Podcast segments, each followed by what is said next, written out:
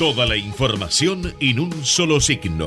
Asteriscos con José Calero.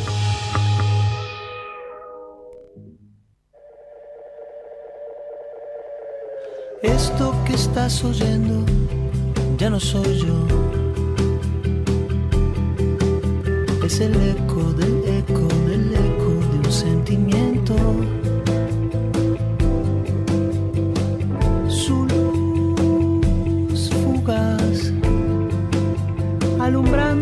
Otro tiempo. Vínculo no tengo ninguno, no sé quién es, nunca hablé con él. Eh, nunca le pedí ningún tipo de información, mucho menos comprar información, pero sí tuve el año pasado, en eh, septiembre, noviembre y diciembre, tres comunicaciones. En realidad, él me, se comunicaba conmigo para decirme que, tenía, que quería mandarme algo, que, tenía algo para mandarme. En un caso me envió y en otro caso no. Eh, no tengo nada que esconder. Bueno, ¿qué tal? Muy buenas noches. Arrancamos asteriscos con toda la información política y económica aquí en Ecomedios 1220 y arrancamos con eh, la voz de uno de los protagonistas de lo que puede ser el último escándalo vinculado al kirchnerismo en la Argentina, un escándalo que está siguiendo muy de cerca el candidato presidencial, Sergio Massa, un candidato que se lo ve muy cansado últimamente, bueno, el que hablaba ahí en la apertura de asteriscos era el diputado Rodolfo Tailiade, bueno, un hombre, un aguerrido defensor de todas las causas de Cristina Kirchner, un hombre que ataca sin miramientos, lo hace dentro del recinto en la Cámara de Diputados, es un soldado de Cristina Kirchner, pero también lo hace en las redes sociales, amenaza con, llevar a, gente a la justicia.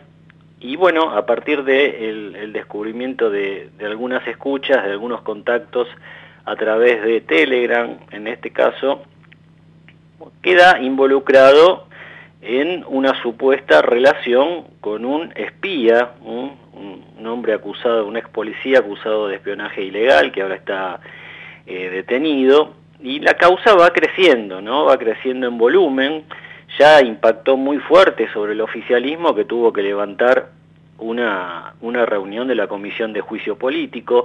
La obsesión de Cristina Kirchner desde que, bueno, logró volver al poder, eh, era sacarse de encima todas las causas judiciales que tenía, eh, todas por corrupción, acusaciones de corrupción, acusaciones de lavado de activos, el manejo de la obra pública que, según sospecha la justicia, había comenzado con su esposo, ella se encuentra, aparentemente, es por lo menos lo que dicen allegados a Cristina Kirchner, se encuentra con una situación, con un andamiaje que había construido Néstor Kirchner, eh, fallece Néstor Kirchner y bueno, Cristina tiene que ordenar esto. Por supuesto, desde la oposición sostienen que ella por lo menos algunas cosas sabía de los manejos irregulares de su marido, de Lázaro Báez, la obra pública en Santa Cruz, y a partir de que llega al poder, con Alberto Fernández de, presidente, bueno, lo único que le pide a Alberto Fernández es sacame las causas judiciales de encima. Sacame no solo a mí, sino también a mis hijos, las causas judiciales. Y bueno, el hombre, uno de los hombres que batallaba desde, o batalla desde la Cámara de Diputados, era justamente Rodolfo Tailiade con este intento de llevar eh, a juicio político a varios integrantes eh, de la Corte Suprema. Bueno, ahora, a muy poco del el balotaje que va a definir quién es el futuro, el nuevo presidente de la Argentina, 19 de noviembre, surge esta, esta investigación, un juez que viene trabajando desde hace bastante tiempo, bueno, surge esto que impacta en la línea de flotación eh, del kirchnerismo, de los ultra K, eh, y bueno, Tailiade, por eso queríamos eh, abrir con su palabra, Tailiade lo que dice es, yo no tengo nada que ver con este hombre apellidado Sancheta, pero admite en el audio, una parte, que en algún momento tuvo un intercambio porque sostiene Sancheta le ofrecía cosas, le ofrecía operaciones, lo que se llama operaciones en el mundillo de la política más oscura que en la Argentina parece que es eh, mucha. Una causa que a la oposición le viene bárbaro, ya Javier Milei hizo, hizo varias denuncias y por supuesto se están haciendo un festín en la Cámara de Diputados sobre todo con esto, de por sí ya eh, ayer tuvieron que levantar una, una reunión de la Comisión de Juicio Político porque toda la oposición iba a atacar con dureza al oficialismo. Habrá que ver cómo evoluciona, a Massa esto no le está gustando nada, eh, otro quilombo más podría decir, como le gusta sostener al candidato oficialista, pero usted ya vio, hubo casos de corrupción que aparecieron antes de la elección general y al contrario, le aumentaron los votos al oficialismo, así que capaz que con esto aumentan todavía más. Lo vamos a analizar hoy, como siempre, en asteriscos junto a Iván Damianovich. ¿Cómo estás, Iván? José, buenas noches. ¿Cómo te va? Bien, eh, no sé si llegaste a escucharlo a Tailiade. Eh, bueno, él dice que no tiene nada que ver, este, pero eh, aparentemente el juez Martínez de Giorgi, creo que es, este, sostiene lo contrario, ¿no? Bueno, eh, en realidad acá, José, me parece interesante que independientemente de lo que diga Tailade y lo que podamos conocer todavía un poco más sobre, bueno, los alcances de esta de esta este, este tipo de este espionaje, ¿no? El que estamos del que estamos siendo testigos, el que estamos conociendo en parte, es esto último que vos referías, ¿no? Es decir, ¿cuál es el impacto real, en definitiva, de este tipo de situaciones en la gente, en la agenda social, en la preocupación cotidiana de los argentinos.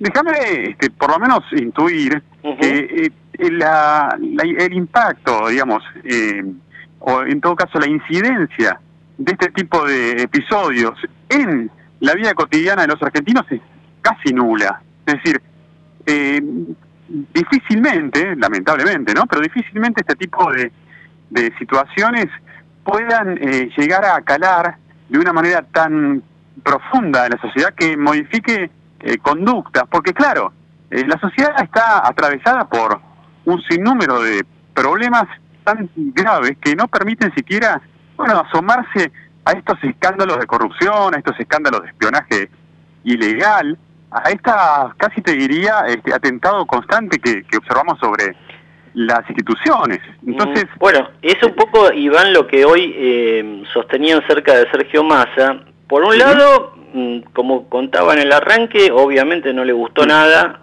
que, que este posible nuevo escándalo trascendiera, ya le ocurrió con Insaurralde y, el Yate y, Clerich y demás, eh, pero por el otro decían, bueno, eh, tenemos buenas noticias porque eh, la inflación, que se va a conocer la semana próxima, eh, estaría más cerca del 9% que del 10%, la inflación de octubre. Eh, y tenemos al dólar blue casi bajo la suela, decían. Eh, fíjate cómo está bajando. ¿Qué opinás si para cuando llegue el 19 de noviembre, el viernes anterior, ponele, el dólar blue se acerca a los 800 pesos, sería un, control importante. Ellos dicen que lo lograron a partir de las de los allanamientos a cueva, de la presión judicial y demás, pero bueno, eh, por el lado económico tienen esa, esa lectura eh, optimista.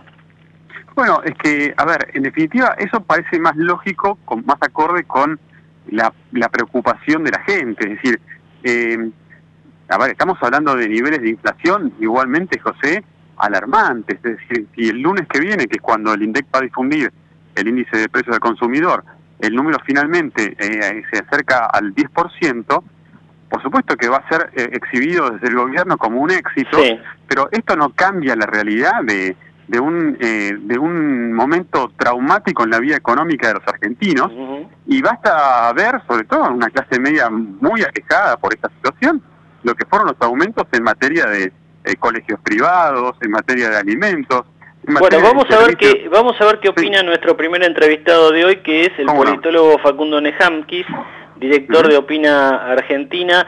Eh, Facundo José Calero e Iván Damianovich te saludan. ¿Cómo estás? ¿Qué tal? ¿Cómo le va? ¿Cómo están? Bien, bien. Eh, bueno, estábamos eh, observando un poco lo que está ocurriendo con este aparente nuevo escándalo y de alguna manera diciendo, bueno, de que el oficialismo no está tan preocupado porque después de todo ocurrió otro escándalo antes de las elecciones generales y, los votos aumentaron. ¿Cuál es tu mirada de esto, Facundo? Mira, acá suceden dos cosas. Por un lado, eh, son temáticas que no son de principal relevancia para la ciudadanía hoy. ¿no? En la agenda de la ciudadanía no aparecen los temas de orden institucional como los temas que más le preocupan. Por lo tanto, es eh, posible pensar que si bien en términos de agenda de noticias y de medios ocupan un primerísimo lugar, en términos de las prioridades que tiene la gente al momento de decidir a quién vota, no sea este el tema central y si e influyan otras cuestiones y otros y otros aspectos. Eso por un lado.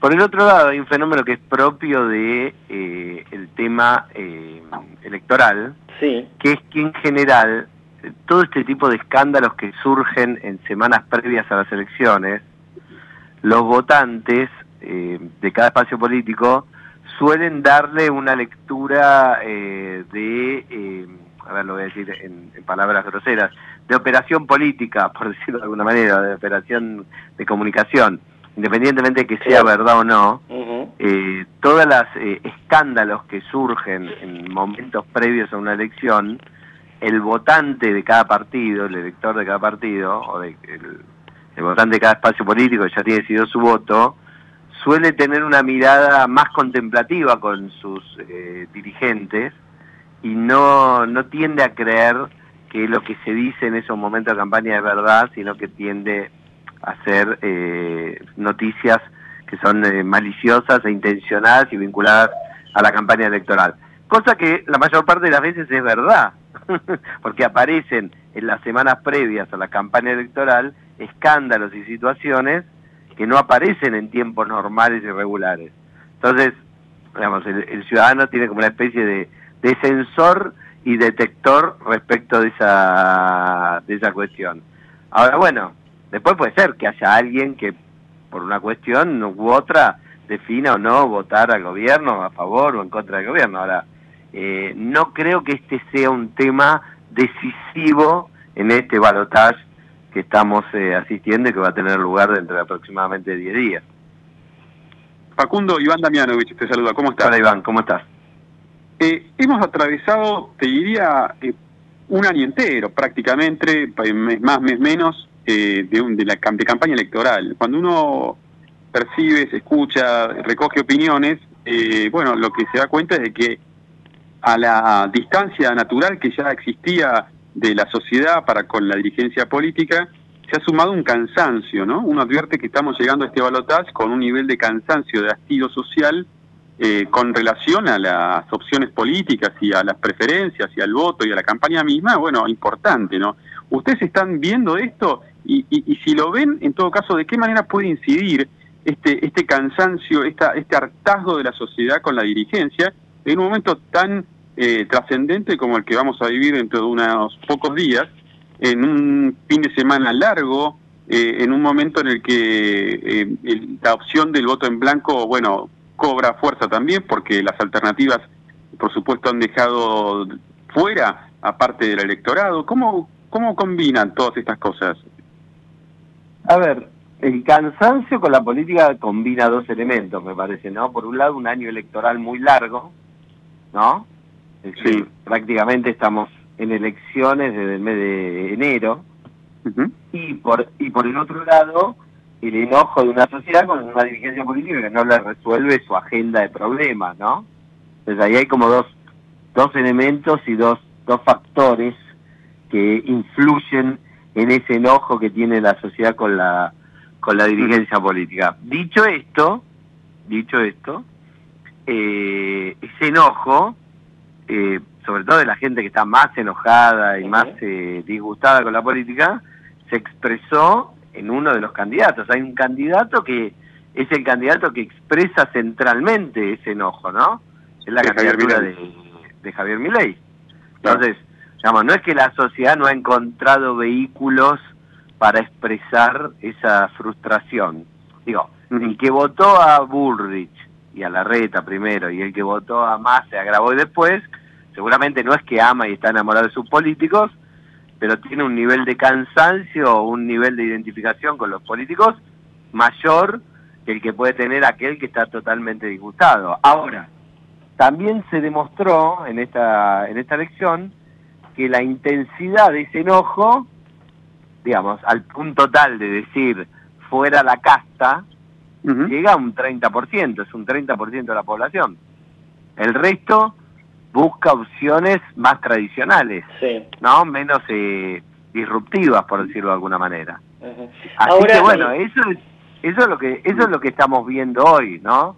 Por eso también vemos que, digamos, Javier Milei hoy habla menos de casta, menos de tiene un discurso menos antipolítica y trata de tener un discurso más moderado y más conservador para tratar de seducir a los votantes juntos por el cambio. ¿Te da la impresión, Facundo, que vamos a, un escenario de, mitades? Estábamos en un, escenario de tercios eh, hasta que llegamos ahora al, al balotaje. Eh, ¿Estaremos un, mitad y mitad? Bueno, eso es lo que plantean los escenarios de las actuales mediciones, ¿no? Que están teniendo lugar, es decir, un escenario en el cual eh, hay una paridad entre el candidato del oficialismo y el candidato de la oposición, con eh, un, un, un panorama quizás en términos de matemática y estadística más favorable al candidato de la oposición que el candidato del oficialismo. ¿Por qué? Bueno, porque una de las eh, cuestiones sobre, los que, sobre las que se apoya el, triunfo del oficialismo, o el, primer lugar obtenido en, la elección general, es eh, la división del oficialismo, la división de la oposición, ¿correcto?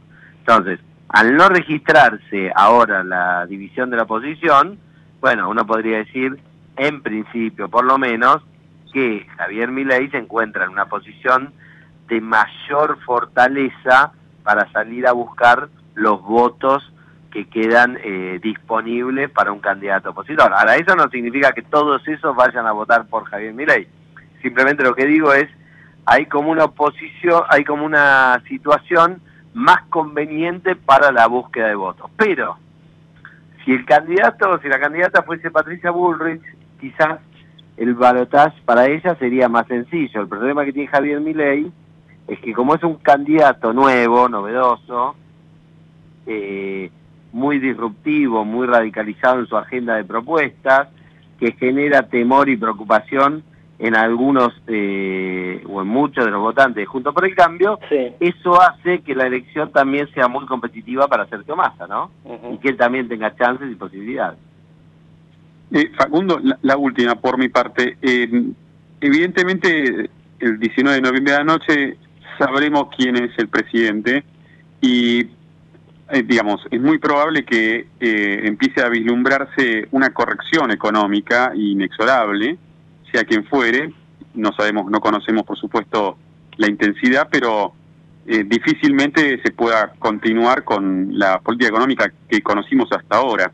¿Avisorás un fin de año complicado en, términos de estabilidad social, en términos de gobernabilidad eventualmente, un, principio de año, digamos, de estos veranos argentinos que, estamos tan acostumbrados a, transitar cuando se producen este tipo de, crisis tan profundas? Y bueno, yo creo que el presidente nuevo, el presidente que emerja de esta elección es un presidente que no va a tener una luna de miel, ¿no? Ni va a tener eh, a ver cómo decirlo, una un crédito a ciegas.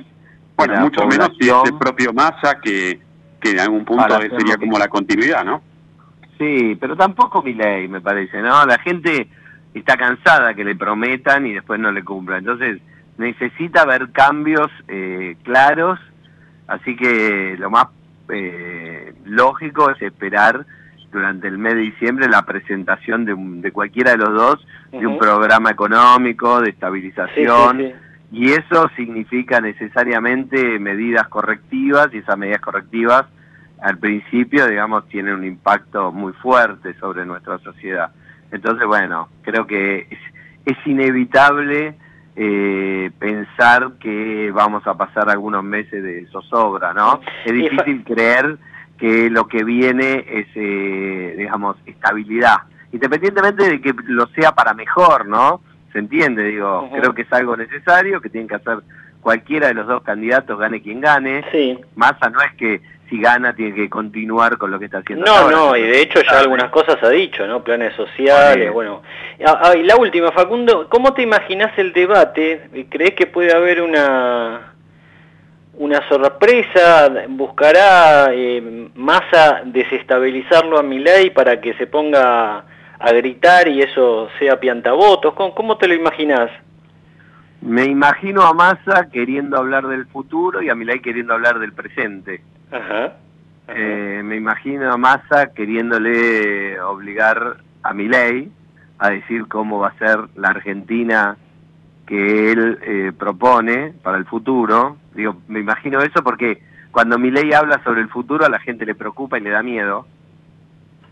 Y me imagino a Milei tratando de que Massa hable sobre el presente, porque cuando Massa habla sobre el presente, sobre lo que está pasando hoy, a la gente eso le angustia y le preocupa. Y habrá que ver si le, si le conviene atacarlo por el lado de la corrupción, ¿no? Porque ya, ya quedó quedó demostrado que, que en el electorado eso no parece no Pero impactar. absolutamente, pero eso lo sabíamos todos.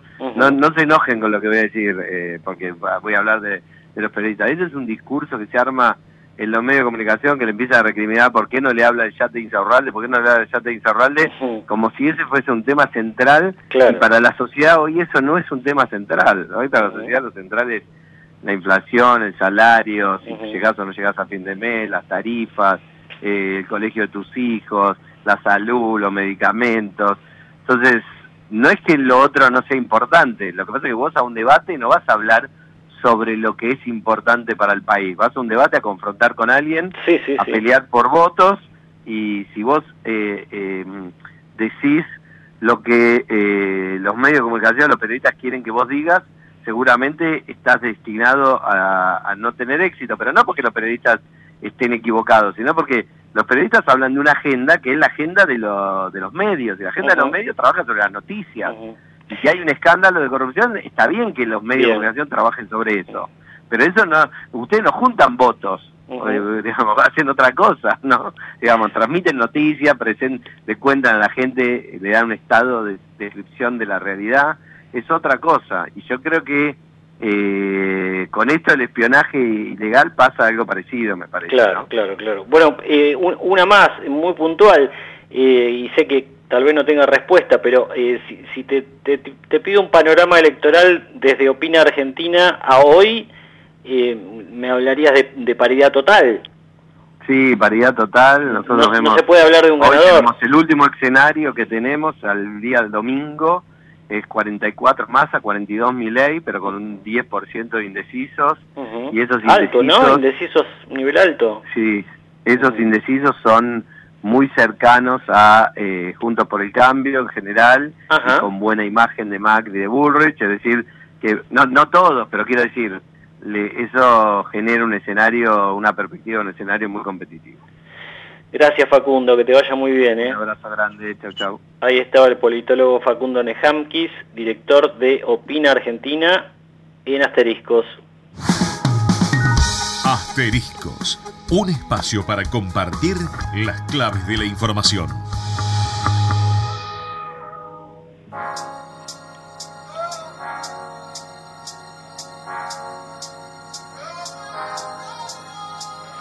Bueno, Iván, mucha paridad, ¿no? Es, es lo que dice la mayoría de las encuestas, que la- los sondeos que vos manejás, que dicen? Bueno, también me parece que igualmente hay un tema que no está siendo debidamente ponderado, José, que tiene que ver con el feriado eh, largo. ¿no? De fin de semana largo. Me parece que... Puede votar esto- menos gente, decís vos. Definitivamente, hay, entre que vos tenés gente que está desmovilizada porque su candidato no participa en esta segunda vuelta Sí, sí, eh, sí. y la, si querés, el poco atractivo que ofrecen para otros, los, los propios candidatos que sí están en la segunda vuelta, eh, bueno, no sería extraño que, eh, digamos, parte de la sociedad que está bien en condiciones de, de emitir su voto, bueno, decía, ¿sabes qué? Al final eh, como no me gusta ninguno, yo me voy a pasar el fin de semana largo a la costa, por decirlo de algún claro. modo, Y no me hago Y- tanto problema. y no me hago tanto problema. Sí. No descartemos eso. y disfruto de mi familia. Y sí, sí, lo cual Claro, sería claro. eh, preocupante para, para la Argentina porque entendemos que, digamos, si, si las autoridades nacionales no tuvieron la responsabilidad de trasladar este feriado, Sí, teniendo sí. en cuenta la importancia... Lo pidió la Cámara para Electoral, ¿no? Que lo trasladen. Bueno, y- claro. Mm. Bueno, pero efectivamente, este, lo, lo increíble de todo esto es cómo se planificó el programa electoral con una segunda vuelta y un feriado, ¿no? Sí, esto, sí. esto sobre esto Hubo una no falla no hay- ahí, hubo hubo una falla o una, o una Bueno. especulación, no sé. Lo que pasa es que cuando cuando se hizo el cronograma, me parece que tampoco eh, se avisaban estos resultados y este balotaje. Claro, La verdad es que me claro. pare- me- yo quisiera creer que fue sobre todo un error, una falta, Sí, bueno, esta sí. esta incapacidad de, de poder planificar, como sucede tantas veces en Argentina. Sí. No una especulación de, de un Yo, cálculo. yo veo- me parece, por supuesto que en este momento pareciera todo indicar que el feriado, bueno, le conviene al oficialismo, ¿no? Que en todo caso va en detrimento de eh, un espacio político que suele movilizarse Sí. eh, menos, que tiene menos aparato, que tiene muchas veces menos compromiso. Recordemos que dentro del macrismo y en parte del, de- del, del mileísmo, si querés hablar Sí. de alguna manera, los libertarios, hay cierta crítica a lo que es la, la política tradicional, lo que es la casta, lo que son los aparatos políticos, bueno, todo esto en este momento se puede pagar caro. Bien, bueno, muy interesante, Iván, como siempre. Te agradecemos también que hayas estado hoy porque están de cumple. Eh, le mandamos un cariño grande a Mercedes. Bueno, Eh, muchas de- gracias, muchas gracias. No, sé, no sé si algo, algún festejo esta noche, pero este, un cariño grande. Y no- no, eh, eh, vemos el debate el domingo, lo escuchamos y después lo analizamos la semana próxima. Y la semana próxima, José, estaremos ahí sobre la previa de una elección trascendental para la Argentina, como siempre en Asterisco. Muchas gracias. Bueno, Iván Damianovich en Asteriscos, ¿eh? ya seguimos.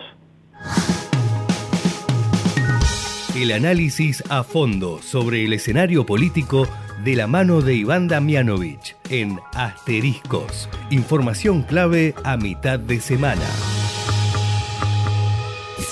Desde Buenos Aires, transmite LRI 224, AM 1220, Ecomedios.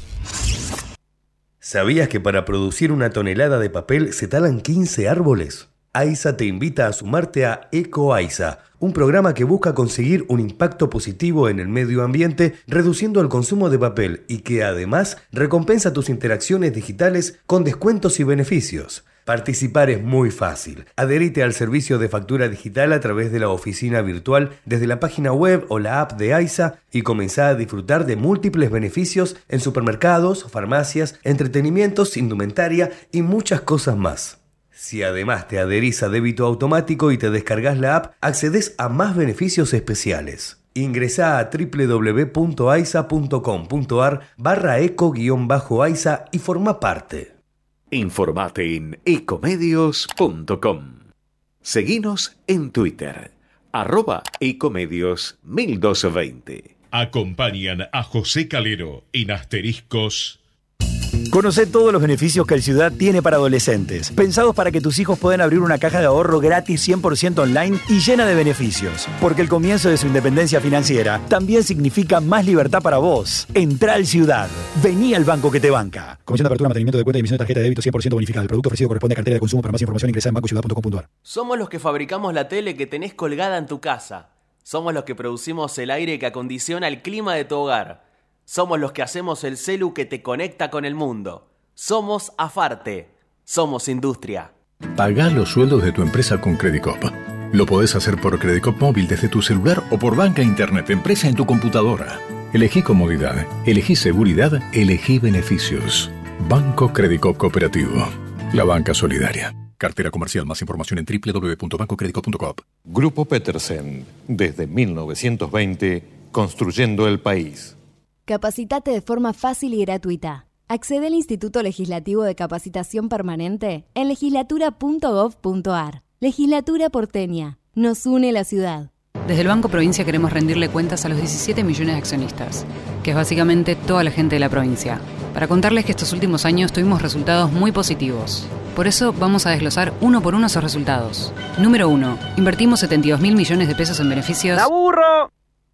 Número 2. El 60% de los préstamos que dio el banco... Me duermo. Hmm, tenés razón. Por suerte hicimos la web. Entra a www.17millones.com.ar y ahí encontrarás todo lo que el Banco Provincia hizo por sus 17 millones de accionistas. Banco Provincia, derecho al futuro. ¡Sí, al futuro! Bien, 33 minutos pasaron de las 20, lo seguimos acompañando en asteriscos, información clave a mitad de semana.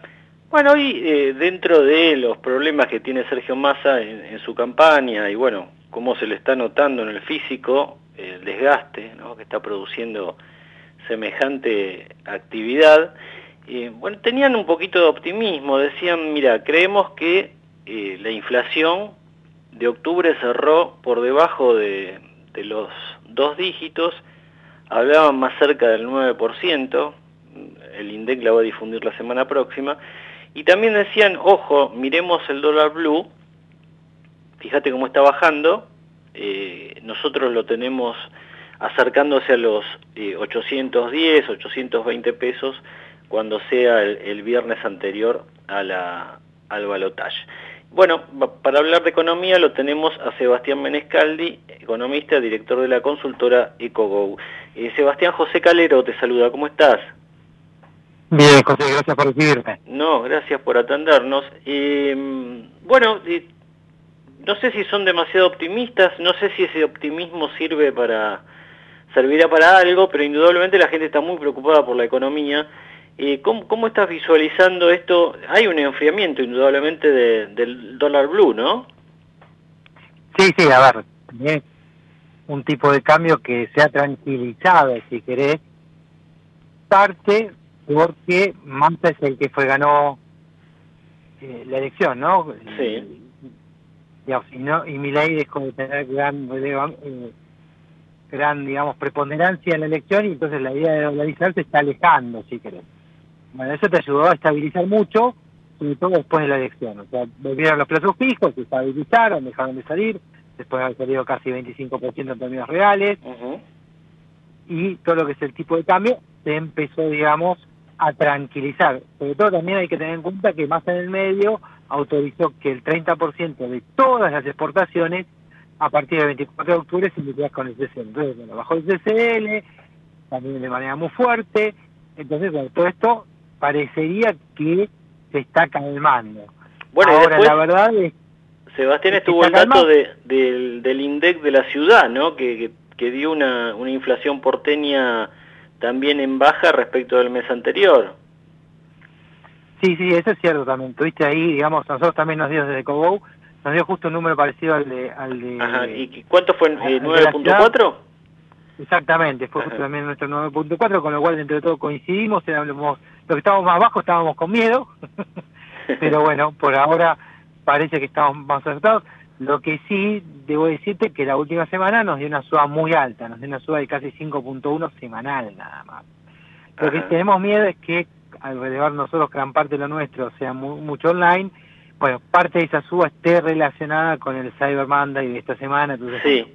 que los precios hayan tenido un retoque en la previa, que se sumó eso sí a la suba de las naftas y también a, a acuerdos, por ejemplo, dejaron la suba que tenían para el 15 de noviembre de, pre de precios justos, eh, se dio ahora, se permitió adelantar, o sea, nada, las empresas las habían apretado mucho, le aflojaron un poco, si querés, la soga. Eh, tenemos que ver cómo sigue esto, si es que bueno, fue por esto el Cyber Monday o sigue después. Pero la verdad es que bueno, la verdad es que las elecciones va a ser lo que define eventualmente qué pasará con la nominalidad en el mes de noviembre. Los que tenían bastante, por lo menos precaución al hablar cuando se los consultaba eh, sobre este plan de dolarización que, en el que insistió e insiste tanto Javier Milei, eran los banqueros, ¿no? El sistema financiero. Da la impresión de que, eh, así como dijo hoy Guillermo Calvo en, un encuentro de la Fundación Fiel, no, no parecen estar dadas las condiciones para avanzar hacia una dolarización eh, tan fuerte como la que por lo menos en el discurso plantea Milei, ¿no? Y yo creo que a ver, Milei por un lado se quedó se quedaba casi sin discurso, porque el discurso era dolarización y casta.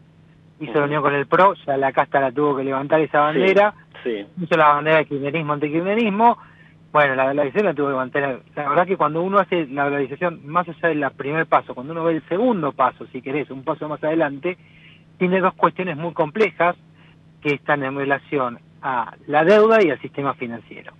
Con la deuda, de repente, si uno va a dolarizar toda la deuda en pesos, de repente te van a vencer en dólares el próximo año 11 mil millones de dólares más. Este año, el próximo año nos vencen solamente 3.300. Ahora, si dolarizo toda la deuda en pesos, me vencen 11.000 más, se me van a 14.000 millones de dólares de deuda que se me vence en 2024. Eso yo lo veo como algo complejo, como algo poco probable de subsanar, entonces te implicaría que quizás tenés que reestructurar la deuda en pesos, eso por un lado. La segunda cuestión está relacionada si es que se rescatan las LELIX con los commercial papers, bueno, ahí hay que también que ver a cómo se evalúa después el commercial paper, porque el commercial paper es, en definitiva es una deuda respaldada por deuda en dólares del gobierno argentino, que hoy está cotizando al 25%. Y tengamos en cuenta que los bancos canjearían es, eh, eh, sus tenencias de delix por esos commercial papers por un monto, digamos, eh, equivalente en dólares, pero después pasar, cuando en el momento que se convierten pasan a valer casi como una como una deuda, si querés, en dólares, y entonces pasan a valer, ponele que le vaya bien, ponele que empiezan a cotizar el 50%, pasan a cotizar el 50%, pero pierden parte de, ese, de ese respaldo que tenían, que ese respaldo, el, equivalente de las ELIX, es el equivalente al patrimonio neto del banco. O sea, los bancos perderían la mitad de su patrimonio neto. O sea, la diferencia cuál es que las LELIC tienen alguien atrás que en pesos te lo respalda y te lo emite. Ahora, si pasas a comercio paper, son dólares. ¿Y esos dólares quién te los respalda? Nadie. Bueno, eh, en este momento eh, hay eh, un, un poco más de 20 billones de pesos, ¿no? En LELIC, aproximadamente. Sí, sí, sí, tenés Tenés 23, que era el último número que había visto yo esta semana. Me, me sorprendió un poco, a ver si, si vos lo, me podés ayudar con esto, pues no lo terminé de entender tampoco. La posición que dio eh, un economista que fue viceministro como Emanuel Álvarez Agis, él, sostiene que las, las LELIX no son un problema. No terminé de entender qué es lo que quiso decir, no sé si vos tuviste oportunidad de analizarlo. Bueno, yo creo que lo que él quiere decir es que si eventualmente uno tiene que sincerar la economía y tiene que licuar algún contrato, las LELIC se pueden licuar fácilmente porque son a tasa fija. Distinto hubiera sido, por ejemplo, la deuda, si todo estuviera en deuda SER, si todo estuviera en deuda dólar link, eso ya si uno tiene que devaluar y eliminar, sacar pesos del mercado para no que esos pesos no se vayan de vuelta a dólar y te exageren la devaluación, bueno, si todos los pesos estuvieran en en bonos de DK, o sea, algo indexado, sería un problema. Tendrías que reestructurarlo probablemente. Al ser todo concentrado en LELIX, si querés, vos lo podés licuar sin tener que romper contratos. Obviamente que vas a estar, eh, aquel que tenga las LELIX va a perder. Pero bueno, eh, es un costo menor si querés licuar respecto a tener que reestructurar o romper contratos. Creo que entendería yo que si uno tiene un programa de estabilización, las LELIX es una te diría que, que, se haya ido toda la, después del año pasado, se haya ido todos los pesos, de la deuda del sector público a las LELIX, y la verdad que le soluciona un poco al que quiera, si alguien se anima a realizar un plan de estabilización. Bueno, eh, es cierto que, como, bien sostenés vos, eh, Sebastián, que eh, va a haber menos vencimientos de deuda el año próximo, Massa está haciendo mucho hincapié en eso, Dice también que las exportaciones eh, van a aumentar fuerte, no sé si como para recuperar todo lo que se perdió este año, pero en buena medida. Después tenemos todo el complejo energético que va a funcionar mejor, va, a ser, va a haber menos necesidad de, importar. Y bueno, lo de siempre, ¿no? Este, el litio, lo, que siempre se menciona, ¿Coincidís en que puede haber un escenario eh, más favorable en lo económico, más allá de que gane Milei o que gane Massa eh, eh, el año próximo? Sí, a ver, nosotros estamos creando este año un déficit de casi 6 mil millones de dólares, el próximo estamos poniendo hoy un superávit de 14 mil. Ahora, si de repente esos 14 mil, esos dólares nuevos que voy a generar de exportación, que no son tantos, son menos, te diría, esos dólares de exportación eh, yo sigo con la brecha que tenemos hoy y el nivel de importación sigue siendo excesivamente elevado porque está incentivado por la brecha, no me van a alcanzar. Con lo cual, la verdad... Bueno, se habla de un desdoblamiento, desdoblamiento cambiario que estaría analizando masa, ¿no? Esa es una opción, la verdad que a mí no es la que más me gusta, la verdad que... ¿Vos preferís un, tipo de cambio eran- único?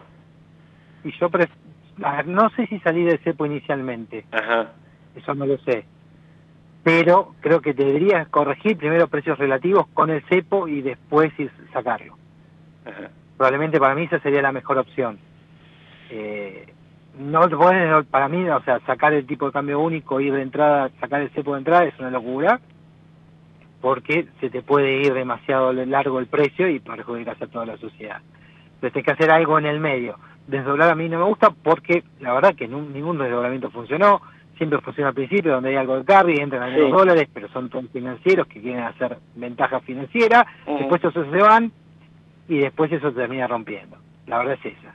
¿Qué Entonces- perspectiva, eh, dos datitos de, para el cierre, ustedes son una de las consultoras más, más escuchadas, más atendidas, más seguidas por, por todo el mercado, ¿qué cierre de inflación tienen para este año y qué perspectiva para el 2024?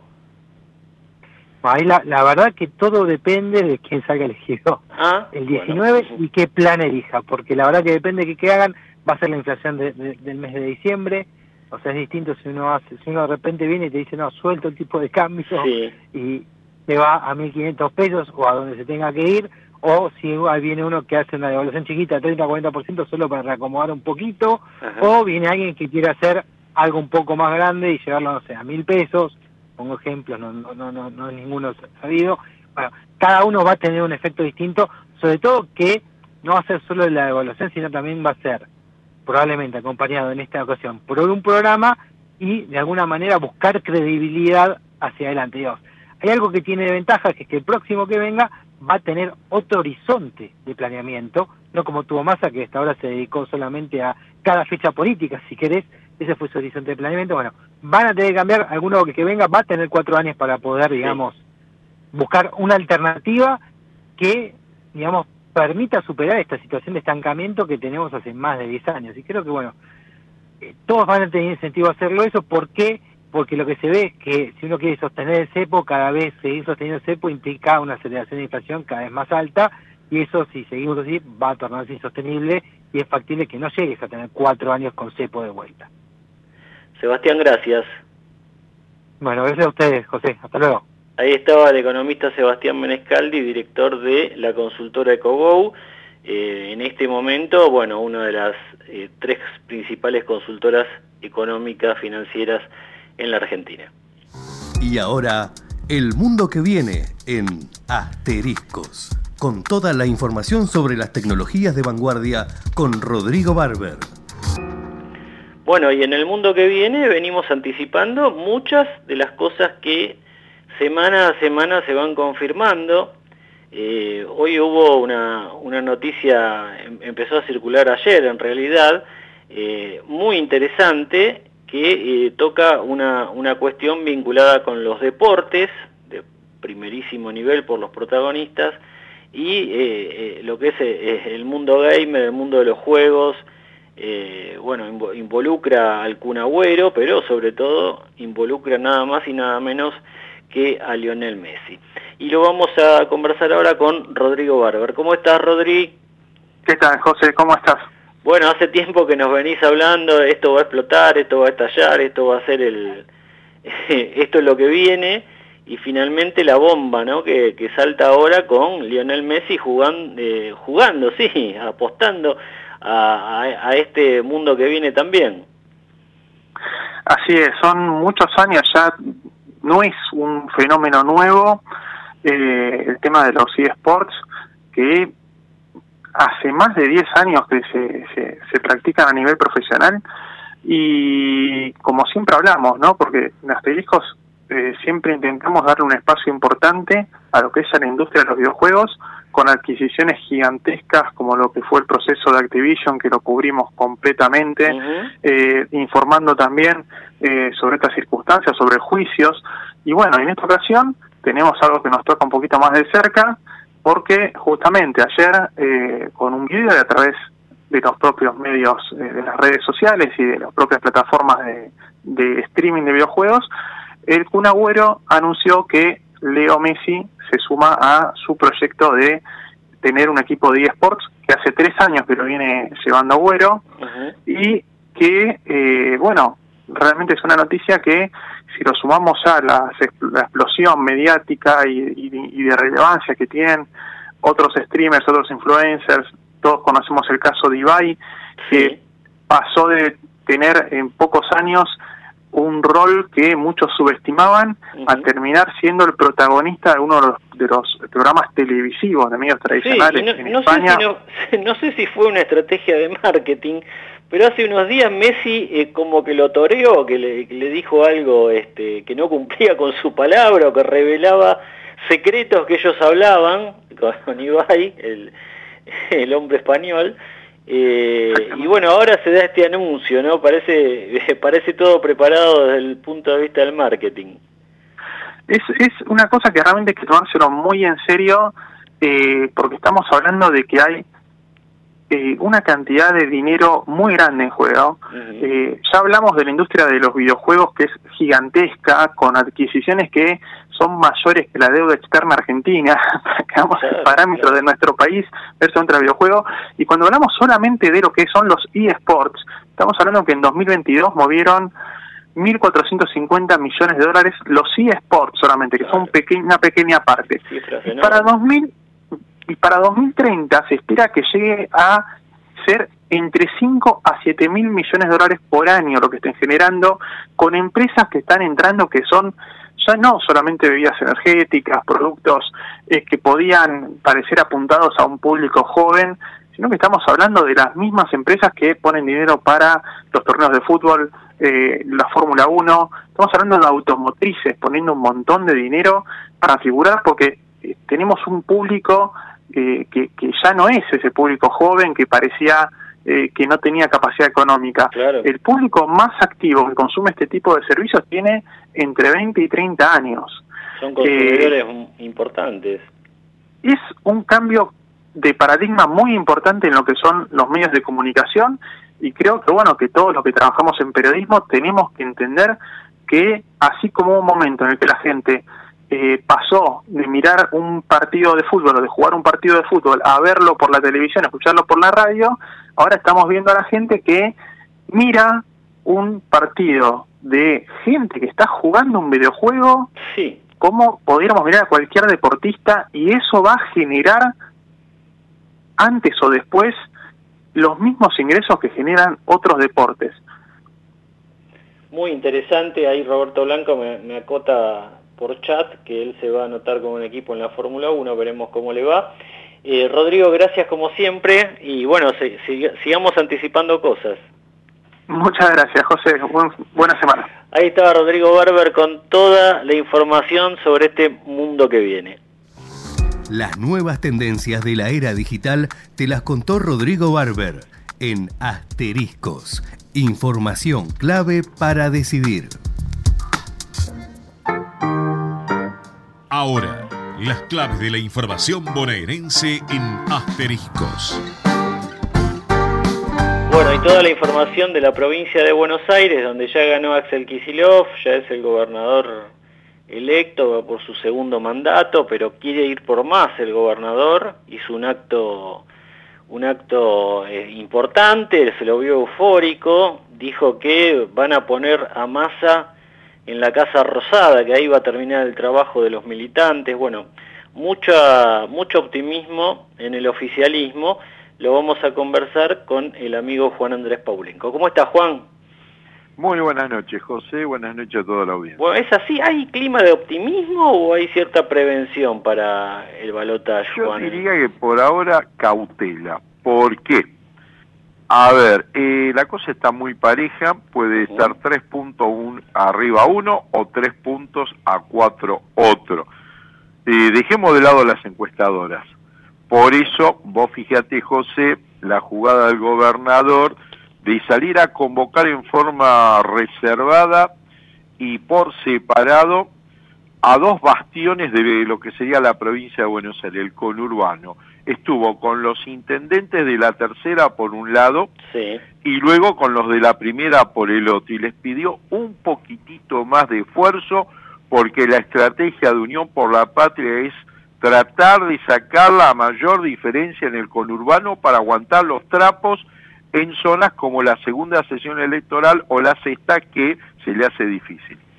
Bueno, sí, y sobre todo, según están diciendo eh, algunos sondeos previos que hay que tomarlos con pinzas, Juan, porque la verdad que muy pocos la están pegando, eh, bueno, va a haber que compensar de alguna manera Córdoba, ¿no? De Córdoba, y sobre todo a partir de que Macri jugó tan a fondo con, Milei, Córdoba, sumando que Schiaretti es tan crítico de masa, podría llegar a, darle votos a la oposición, a Milei, ¿no? Sí, sí, sí, totalmente. Bueno, yo estuve hace poco en Córdoba, charlando con los colegas y me decían eso. Ojo, Juan, que Yayora sí tiene un compromiso de trabajo hacia Sergio Massa pero Schiaretti juega a dos puntas. Vos sabés, Juan, que acaba de, hacer un posteo Javier Milei eh, en X, la, ex Twitter, continuidad versus cambio, dice. Eh, vamos a tratar de escucharlo, no sé si Gerardo lo, lo podemos oír ahora. La mayoría de los argentinos queremos un cambio. Enfrente está la continuidad de este modelo empobrecedor. Esta elección se trata sobre si frenamos este modelo o si van a seguir los mismos en el poder arruinándonos la vida. Si cambiamos, podemos terminar con la inflación. Si cambiamos, podemos lograr que nuestros hijos tengan un futuro en este país.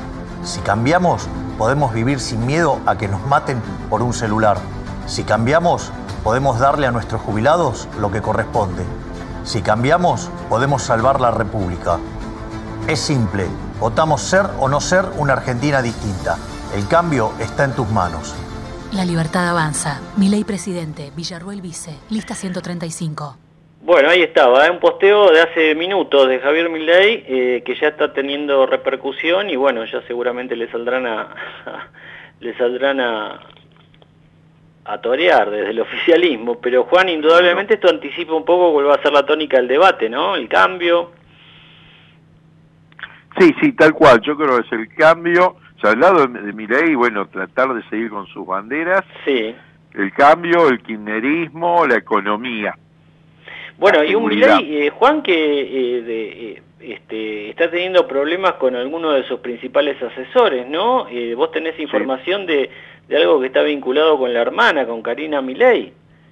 Sí, esto pasó hace aproximadamente, creo que, bueno, una fuente te dice 24 horas, otra te dice 48, en ese hotel de la calle Córdoba, Córdoba y Suipacha, donde justamente habían llamado a una reunión a ver si podían eh, convencer a los legisladores que se fueron. Repasemos, primero eran seis, convencieron a tres y quedaban tres más. Estos tres fueron citados, no, no se presentaron, pero sí estaba Karina Milei, estaba Guillermo Francos, entre otros, y apareció Carlos Quitucci. ¿Quién es Carlos Quitucci? Un periodista. Kikuchi. exactamente. un periodista eh, que trabajó gran parte como organizador de todo el país, pero claro, en él recaen algunas bronquillas con respecto a ciertos legisladores que habrían pagado la cuota Hilton Ah, y que evidentemente el hombre no se sabe si esa cuota auditó o no auditó. Ya tenía una tarjeta amarilla, ahora se llevó la segunda porque justamente Karina Milei lo echó. Lo echó, le pidió la renuncia directamente. Sí, sí, sí, sí, sí, le pidió la renuncia. Bueno, bueno, ahí... Eh, y Guillermo Franco indudablemente es uno, un viejo lobo de mar en la política y en el mundo empresarial, está haciendo un trabajo este, muy prolijo, prolijo, interesante y sobre todo fuerte, ¿no, Juan? Porque el hombre se pone se pone firme en las entrevistas. Y a, Diana Mondino le, tiene altibajos, eh, ha salido con cosas que me parece que son bastante piantavotos, pero bueno, Milay se ve que le tiene le tiene bastante sí, Me llama la atención porque también Mondino ha hecho alguna que otra macanilla eh, con respecto a los medios y sigue siendo una de las voceras. Sí, sí. Bueno, él la quiere de canciller, ¿no? Sí, eh, Ha, resbalado en distintas oportunidades Mondino. Me da la impresión que tampoco tiene, obviamente no la tiene la experiencia política como para, para cumplir ese rol pero eh, mi ley aparentemente la tiene, la tiene en consideración.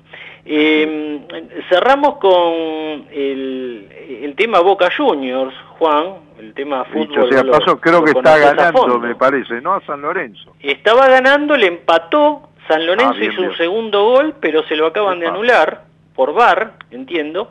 Así que no sé si ya terminó, pero estaban ahí uno a uno, la última información que nos pasó Roberto Blanco. Y aparece Mauricio Macri. Sí, a ver, con un panorama benévolo porque te imaginas que este escenario, si Boca le hubiera ganado a Fluminense en Brasil, otro hubiera sido el Cantar. Mientras tanto, la noticia nos dice que estaría todo preparado para que Mauricio Macri diga el sí y sea candidato vicepresidente primero detrás de Andrés Ibarra. Y que te quiero dar algunos apellidos que aparentemente va a acompañar este frente opositor a Juan Román Riquelme. Anda anotando. Jorge Reales, conocido, por ahora venía jugando como una agrupación independiente. Carlos Tano Veraldi, también pondría la firma. Y acá hay un apellido muy fuerte, Mario Pergolini. Mario Pergolini, claro, que, que se fue enojado en la de- porque él era vicepresidente Viceprimero de. Jorge Amial y se fue enemistado con Riquelme. ujú. Bueno, Fútbol y la a- política van de la mano. ¿eh? Bueno, y tener en cuenta la, la histórica pelea entre Riquelme y Macri, Macri dijo que es por lo porque Riquelme dijo que, que cobraba menos de lo que de lo que Boca le pagaba en su momento, la historia del topollillo y demás, este por parte de Riquelme. Terminó el partido, Juan, eh, uno a uno. Finalmente Perfecto, le buen empate le sirve a los dos. ¿eh? Sí, le sirve a los dos. Parece que fue un golazo el que hizo San Lorenzo, pero el VAR se lo anuló, así que bastante bronca este, en, en toda la zona de Boedo, Almagro, Caballito, este, bastante Sur. protesta. Bueno, querido Juan, nos reencontramos la semana próxima, miremos el debate del domingo, analicémoslo no, y, y la no. semana próxima hablamos de eso. Así será, buena semana para Faltarán todos. pocos días para, la, para el balotaje. Un abrazo grande. Abrazo.